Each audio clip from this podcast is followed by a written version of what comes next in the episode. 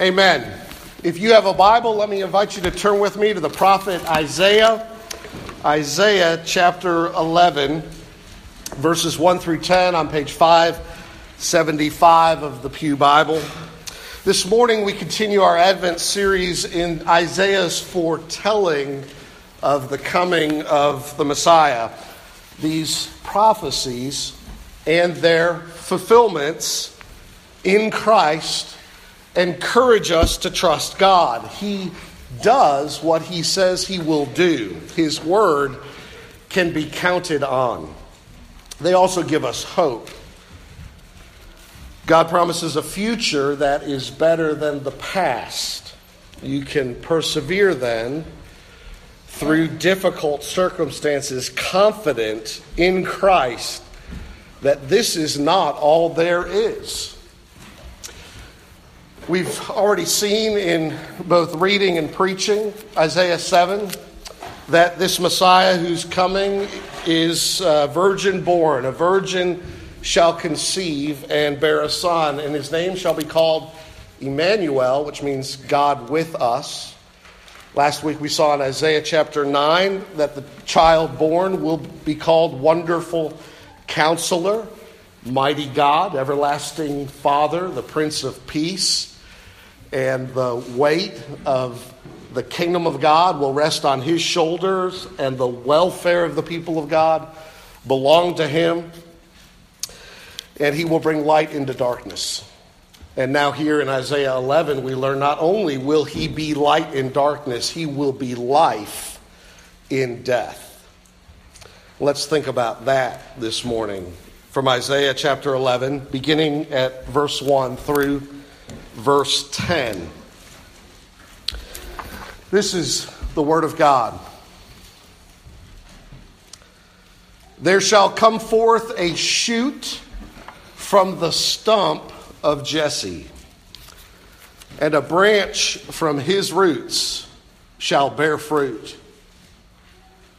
And the Spirit of the Lord shall rest upon him the Spirit of wisdom and understanding, the Spirit of counsel and might, the Spirit of knowledge and the fear of the Lord. He and his delight shall be in the fear of the Lord. He shall not judge by what his eyes see, or decide disputes by what his ears hear but with righteousness he shall judge the poor, and decide with equity for the meek of the earth. And he shall strike the earth with the rod of his mouth, and with the breath of his lips he shall kill the wicked. Righteousness shall be the belt of his waist, and faithfulness the belt of his loins. The wolf shall dwell with the lamb, and the leopard shall lie down with the young goat, and the calf and the lion and the fattened calf together, and a little child shall lead them. The cow and the bear shall graze, their young shall lie down together, and the lion shall eat straw like the ox. The nursing child shall play over the hole of the cobra, and the weaned child shall put his hand on the adder's den. They shall not hurt or destroy in all my holy mountain. For the earth shall be full of the knowledge of the Lord as the waters cover the sea. In that day, the root of Jesse, who shall stand as a signal for the peoples. Of him shall the nations inquire, and his resting place shall be glorious. Amen. This is God's word. Let's look to him in prayer. Father, thank you for this word. Grant that the words of my mouth and the meditations of all of our hearts would be acceptable in your sight, O Lord, our rock and our redeemer. In Jesus' name I pray. Amen. Why is Isaiah foretelling this? When he's prophesying, dark times loom before Israel.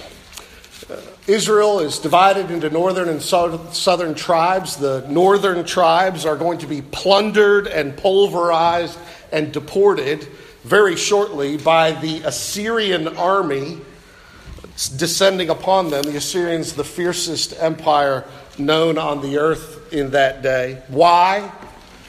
Well, if you go back and read through Isaiah, it's because the Lord is using the Assyrians in judgment against the northern kingdoms for the northern kingdom's 200 year history of apostasy. They had abandoned the Lord, and so the Lord, in chastisement, gives them over into the hand of their enemies. Now, in the southern kingdoms, they're governed by King Ahaz. This is in Judah. And King Ahaz has his hands full with uh, enemies all around the Philistines, the Edomites, the Syrians, and even the northern kingdom gives him trouble. And Isaiah speaks to him and warns him not to trust in his own military might and not to seek an alliance with the Assyrians to rescue him, but rather to put his trust in and his hopes on the Lord Yahweh, God of Israel. But in the 730s, just before 722 and Assyria's destruction of the northern kingdom, King Ahaz appeals to the king of Assyria, Tiglath-Pileser. He appeals to him for relief. As Ralph Davis puts it, he preferred Assyria's power over Yahweh's promises. And so Ahaz puts his trust in an earthly king instead of the Lord God.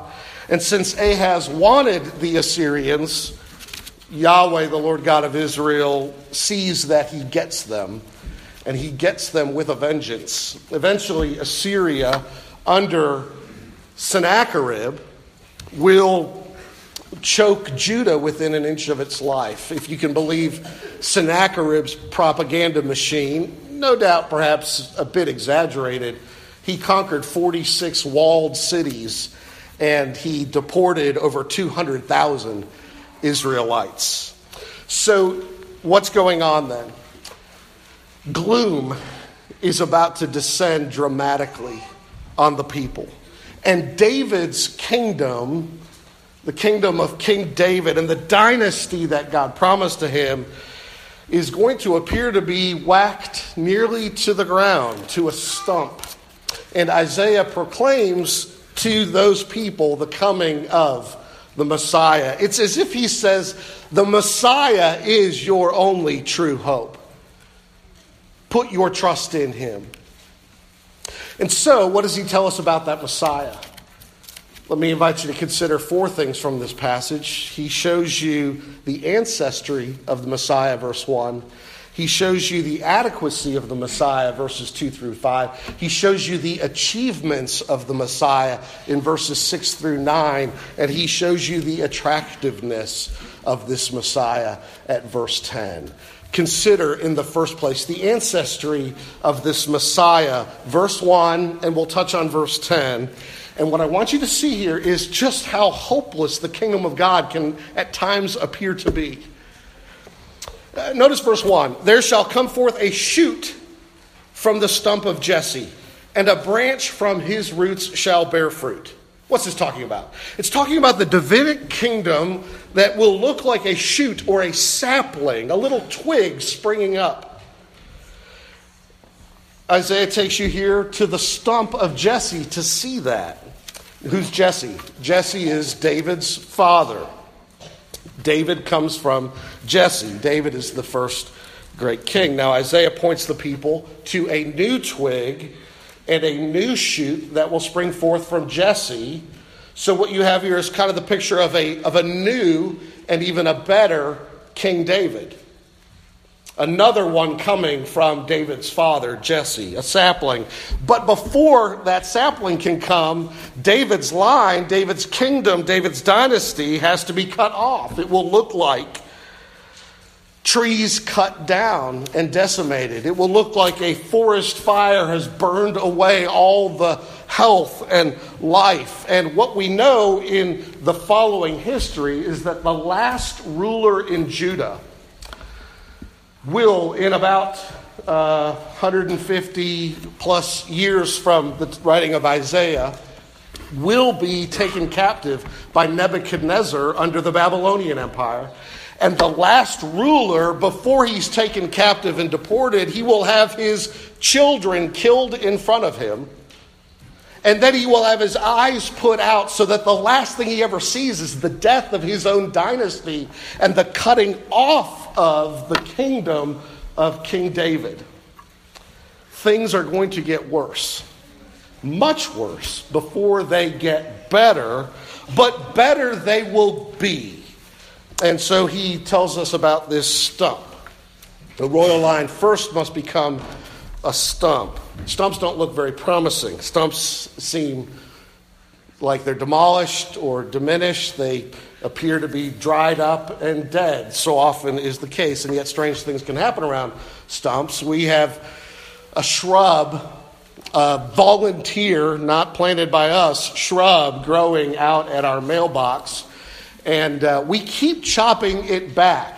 Uh, the branches and the, the shoots keep coming up, and a couple of times a year we knock it back to the ground, but year over year it keeps sprouting up. What seems dead can be, in fact, very much alive.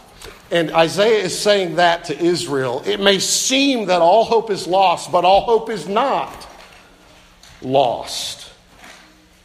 It's not hopeless because the shoot of Jesse is also the root of Jesse. Look at verse 10.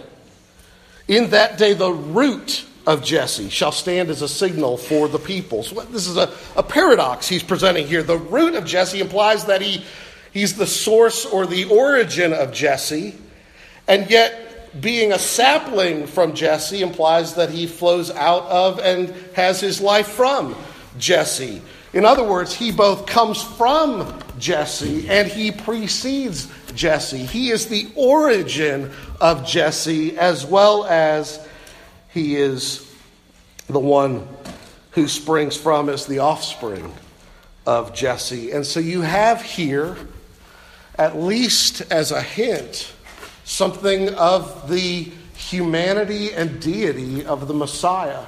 You have one who is human coming out of Jesse, a very human line. But on the other hand, he's the divine source of Jesse. He precedes Jesse. And that ought not be a surprise to you as you get to Isaiah 11 because he's already said the Messiah is what? Emmanuel, which means God with us, Isaiah 7. And he's already said he's the mighty God, El Gibbor, the mighty warrior God. And so he's God and man in one person. Now, obviously, the New Testament will unpack that in greater detail. But this is why there is hope. This is why things are not hopeless. Though, before all this transpires, the tree needs to be chopped down and the stump needs to be laid bare. And that's the way it sometimes is in the kingdom of God. It can look weak, it can look frail, it can look small, it can look dry, it can look dead. Like Lazarus in a tomb, dead four days, his body decayed. Jesus shows up and says, as Mary and Martha are weeping for their lost brother, and he says, Roll the stone back. And they object. He smells. And he says, Roll it back. And then he says, Lazarus, come out. And Lazarus comes out, walks out. The picture of life and health, the dead raised. God so often begins and God renews his work in the context of that which appears hopeless and in ruin and helpless and weak. And so it's going to be for Israel, and this prophecy then will be their hope for generations to come. It will be what they have to cling to for hope. And so we know that by the time of Jesus, not only have the Assyrians overrun the northern kingdom, but the Babylonians have overrun the southern kingdom, and David hasn't had a descendant on the throne of David for some 500 years, half a millennium. And then the rose blooms.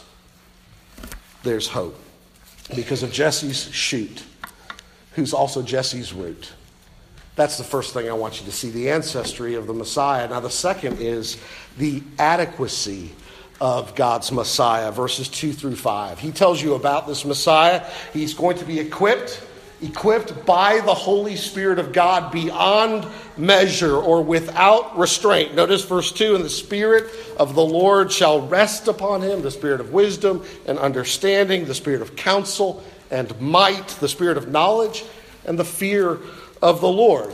And you remember that when Jesus came, he was conceived by the Holy Spirit in the womb of the Virgin Mary. You remember that Jesus was filled with the Spirit even in his mother's womb, that he lived in dependence upon the help of the Lord and his Spirit. And when he came publicly to enter his ministry, the Spirit descended on him in the form of a dove, a dove uh, resting upon him, and all throughout his life. He leaned upon the Spirit, the Spirit of wisdom and knowledge and counsel and might. The Spirit helped him do what God called him to do. He was equipped by that Spirit. And what was the effect of that equipping? Notice five things here. Uh, first, it says he'll have a God centered heart. Or verse 3 His delight shall be in the fear of the Lord. What's the effect of the Spirit? He from the heart delights in the Lord and honors and respects the Lord. This is in contrast, of course, to King Ahaz, who's being spoken of uh, as uh, an idolater. Ahaz, who put his own children to death in service and worship of false deities. This king, however, will fear the Lord He'll know and respect the Lord, and so he will rule in truth. Notice the language of end of verse 3. He shall not judge by what he sees or decide disputes by what his ears hear. In other words, he doesn't look at the outward appearance, he looks on the heart. He doesn't make snap decisions swayed by the persuasive speech of liars. He doesn't give weight to who talks first. He doesn't give weight to who talks loudest. He doesn't give weight to who is the better social media propaganda. He doesn't give weight to who can buy the more expensive lawyers. No, he gets to the heart of the matter. He knows exactly what's going on. And he judges based on the truth. And he judges in justice. Notice that language, verse 4 but with righteousness he shall judge the poor and decide with equity for the meek of the earth. He's impartial and he's equitable. He always does what is right and fair, and he can't be manipulated by promise, and he can't be bribed with money. You know that so often where there is corruption in the courts of law, it's the poor who suffer first and suffer most. So often because the rich have either connections or resources to grease the wheels of justice. But when this judge judges, he does so righteously and it is the salvation of the poor and the needy and the helpless. He doesn't overlook the unimportant people, so to speak. And if he then gets, if they get their rights looked after, then you can be most certain that all will get their rights looked after under this judge as he protects even the most vulnerable, is what this passage is teaching us. And so Jesus comes. And what does he do?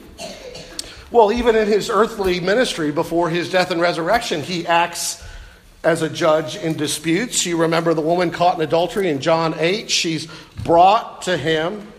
These Pharisees, these legalistic, righteous, self righteous, Bible toting religious leaders find a couple caught in adultery, and who do they show up with? Not the man, but the woman, the more vulnerable, she's under the threat of stoning, not the man in the situation. She's going to be treated more harshly by them. And to her self righteous accusers, Jesus said, Let the one who is without sin cast the first stone. And they all drop their rocks and turn away. And Jesus says to her, Go and sin no more. He's a righteous judge. And not only will he rule in truth and in justice, but he will rule with power.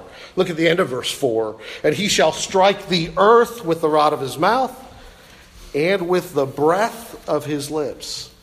He shall kill the wicked. This judge is no paper tiger. The wicked who pervert justice will get what is coming to them unless they repent and receive mercy. Calvin says, by the rod of his mouth and the breath of his lips, it's as if Christ will have no need to borrow aid from others to cast down his enemies and to strike down everything that opposes his government, for a mere breath or word will be enough. This is the one who, in John 18, confronted by a mob that had come out to arrest him, a mob carrying weapons, a mob made of seasoned soldiers, they, he said to them, Who do you seek? And they answered him, Jesus of Nazareth. And Jesus said to them, I am. And simply hearing him, they drew back and fell down to the ground in amazement. Just two words, I am. And he knocked them over. And then he asked them again, Whom do you seek? And they said, Jesus of Nazareth. And he said, I told you that I am he. So if you seek me, let these men go, referring to his disciples. And they let his disciples go because they obeyed the word he spoke. Because even with just the breath of his voice, he exercises justice, he rules with power. And notice finally here, He's always ready to do the work well. Verse 5 Righteousness shall be the belt of his waist, and faithfulness the belt of his loins. He's girded up. He's ready for battle. He isn't caught napping. He's never absent without leave. He never has hours unaccounted for as this righteous judge. And now, as you think about a judge like that, if that scares you, well, maybe it should. If you fear you can't stand before the bar of his justice, you're right. You can't. If you know your own heart, if you know you're well enough, if you know yourself well enough, you know that should he weigh you in the scales of justice, you will be found wanting. You will have no defense of yourself before this judge. But if you see that about yourself, then just say, Lord, have mercy upon me. Don't give me what I deserve. Be merciful to me. And he's a judge who delights to show mercy because he's the judge who came, the just for the unjust, to bring us to God by his death for the unjust upon the cross. There's always mercy for those who ask. He delights in God, He looks on the heart, He protects the weak and the helpless, He punishes the wicked, He's always ready to do the work well, and you can have mercy. Now, this is, this is a fantastic judge to have. There's no deficiency in Him here. He's exactly what His kingdom needs, He's exactly what His people need. How should we respond to Him? There's a guy named Arthur John Gossip. He was a pastor in Scotland in the early 1900s, and he preached a sermon just after his wife died, a sermon he entitled, When Life Tumbles In, What Then? And he said, as he preached the sermon, I do not think that any one of you will challenge my right to speak today. And he alluded to in the sermon uh, a terrible killing time in the history of Scotland, going back a few hundred years to the Scottish Covenanters. There was an incident in 1684 when uh, a wicked government enforcer and persecutor of the people of God, a man named Claverhouse, he, well, he He blew out the brains of John Brown of Priest Hill for being a godly man who clung to the truth of the gospel, and he did it at his door in front of his wife and his children. And then Claverhouse turned to the aggrieved wife, Isabel Brown, and asks, What do you think of your husband now, woman? And she said to him, I always thought greatly of him but I think more of him now. And John Gossip, in his sermon, then continues and says, I always thought greatly of the Christian faith, but I think more of it now, far more. Having lost his wife, it meant all the more. And I think Isaiah is here saying, How should you respond to the sight of a just king like this? You should respond and say, I thought a lot of Christ, but now I think more of him. He's adequate for all my needs. How satisfying that ought to be.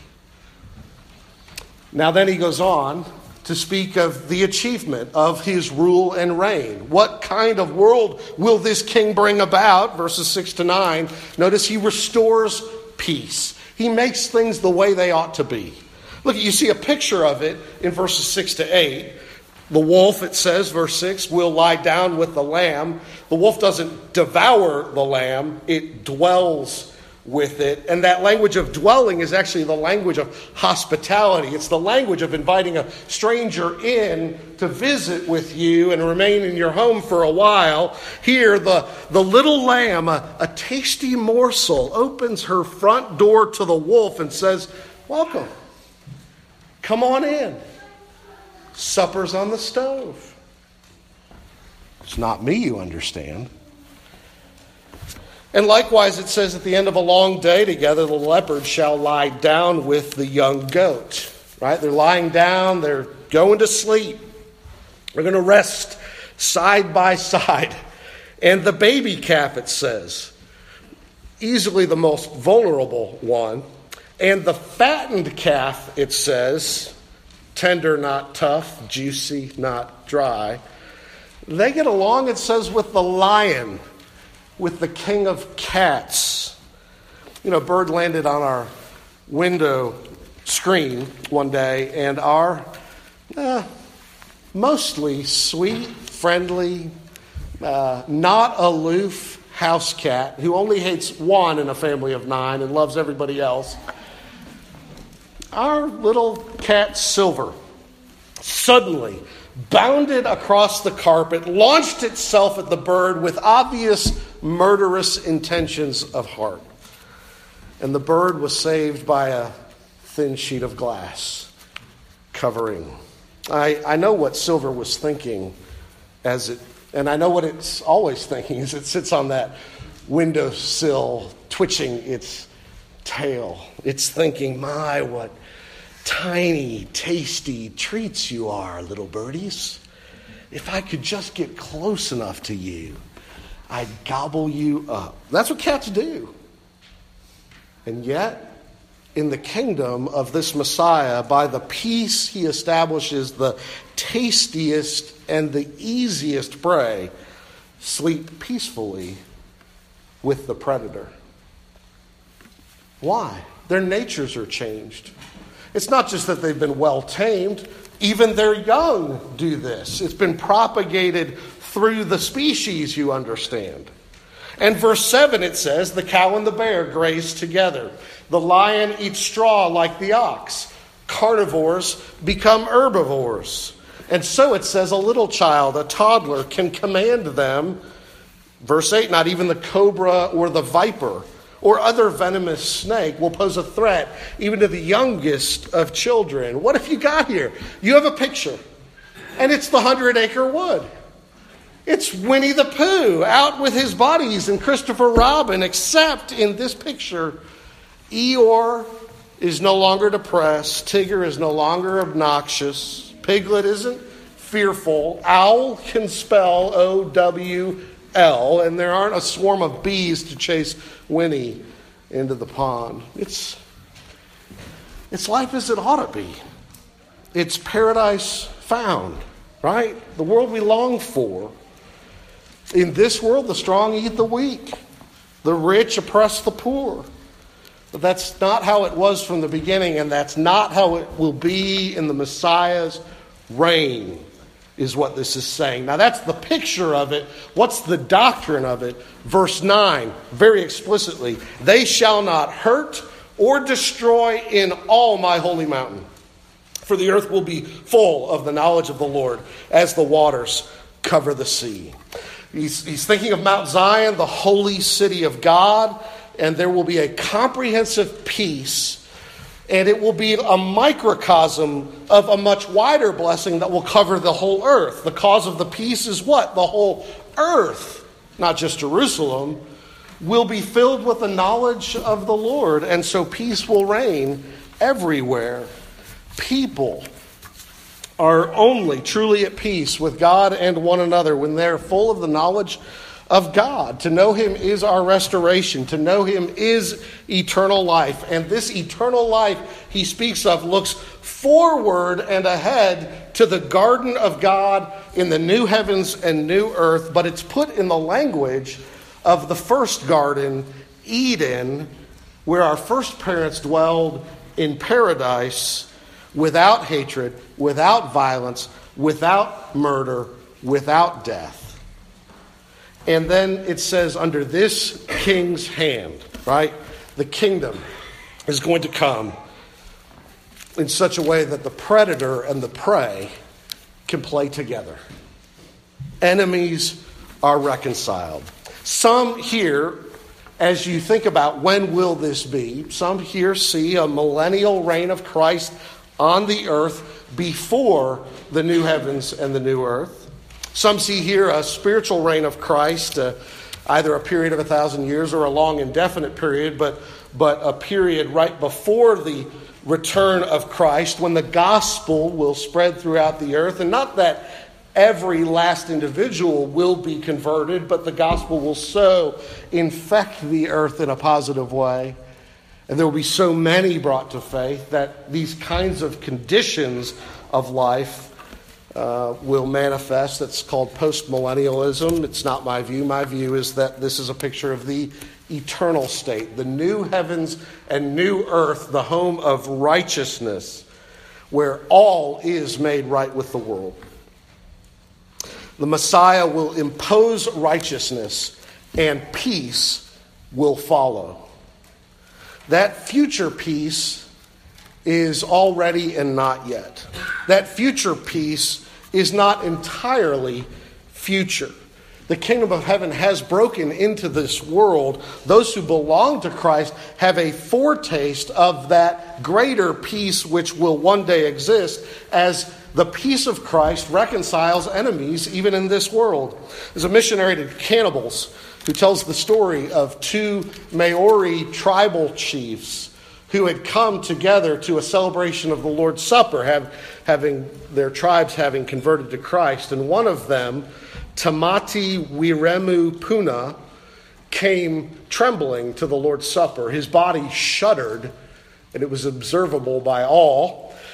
And so after the service, someone asked him about his deep emotion, and he said that, well, the other chief, Panapa, head of another Maori tribe, had in previous years killed and eaten his father. This was a tribe of cannibals converted. And he said, Only the gospel, only the gospel which gave me a new nature could make me eat the same bread and drink the same cup with the murderer of my Father. How is that possible?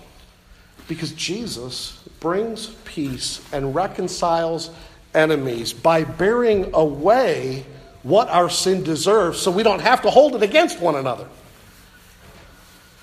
Jesus brings strangers together, he brings even enemies together as brothers and sisters who live at peace with one another. That's the achievement he makes. Now, look how attractive he is, then, verse 10. In that day, the root of Jesse, who shall stand as a signal for the peoples, of him shall the nations inquire. They'll come seeking. This is why Paul in Romans 15 says, I want to go to Spain and I want to preach the gospel where it hasn't been preached because I want the Gentiles to enjoy the blessing of Jesus. Because, and he quotes here, Romans 15, verse 12, he quotes and references Isaiah here. Because this branch, this sprout, this root of Jesse is for not just Jews not just the northern tribes, not just the southern tribes, but for the nations, for the Gentiles too. Every tribe and tongue and people and language. And so Isaac Watts celebrates this in song, Joy to the World. We're about to sing it.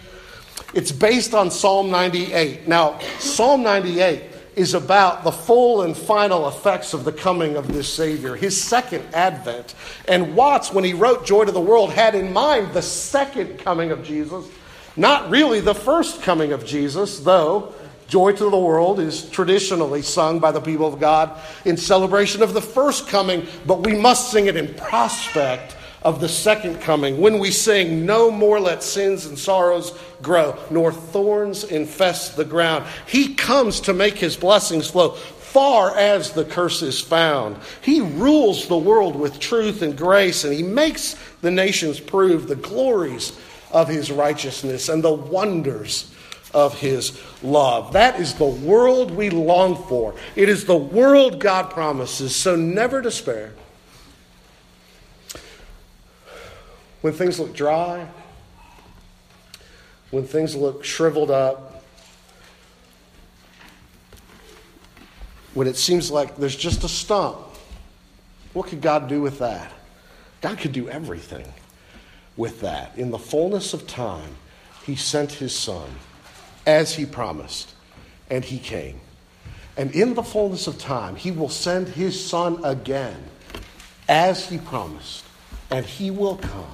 Put your trust in him, put your hope in him. Wait in eager expectation for that rule, that reign in all its glory.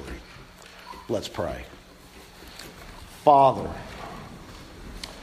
thank you for great hopes that we have in Jesus. And thank you that we have this hope as an anchor for the soul, that Jesus has already run on ahead of us, now to appear in your presence forever and to bring us with him as the spoils of his victory. Grant us that confidence in him and help us then Help us. In Jesus' name I pray. Amen. Amen. Let's stand and sing.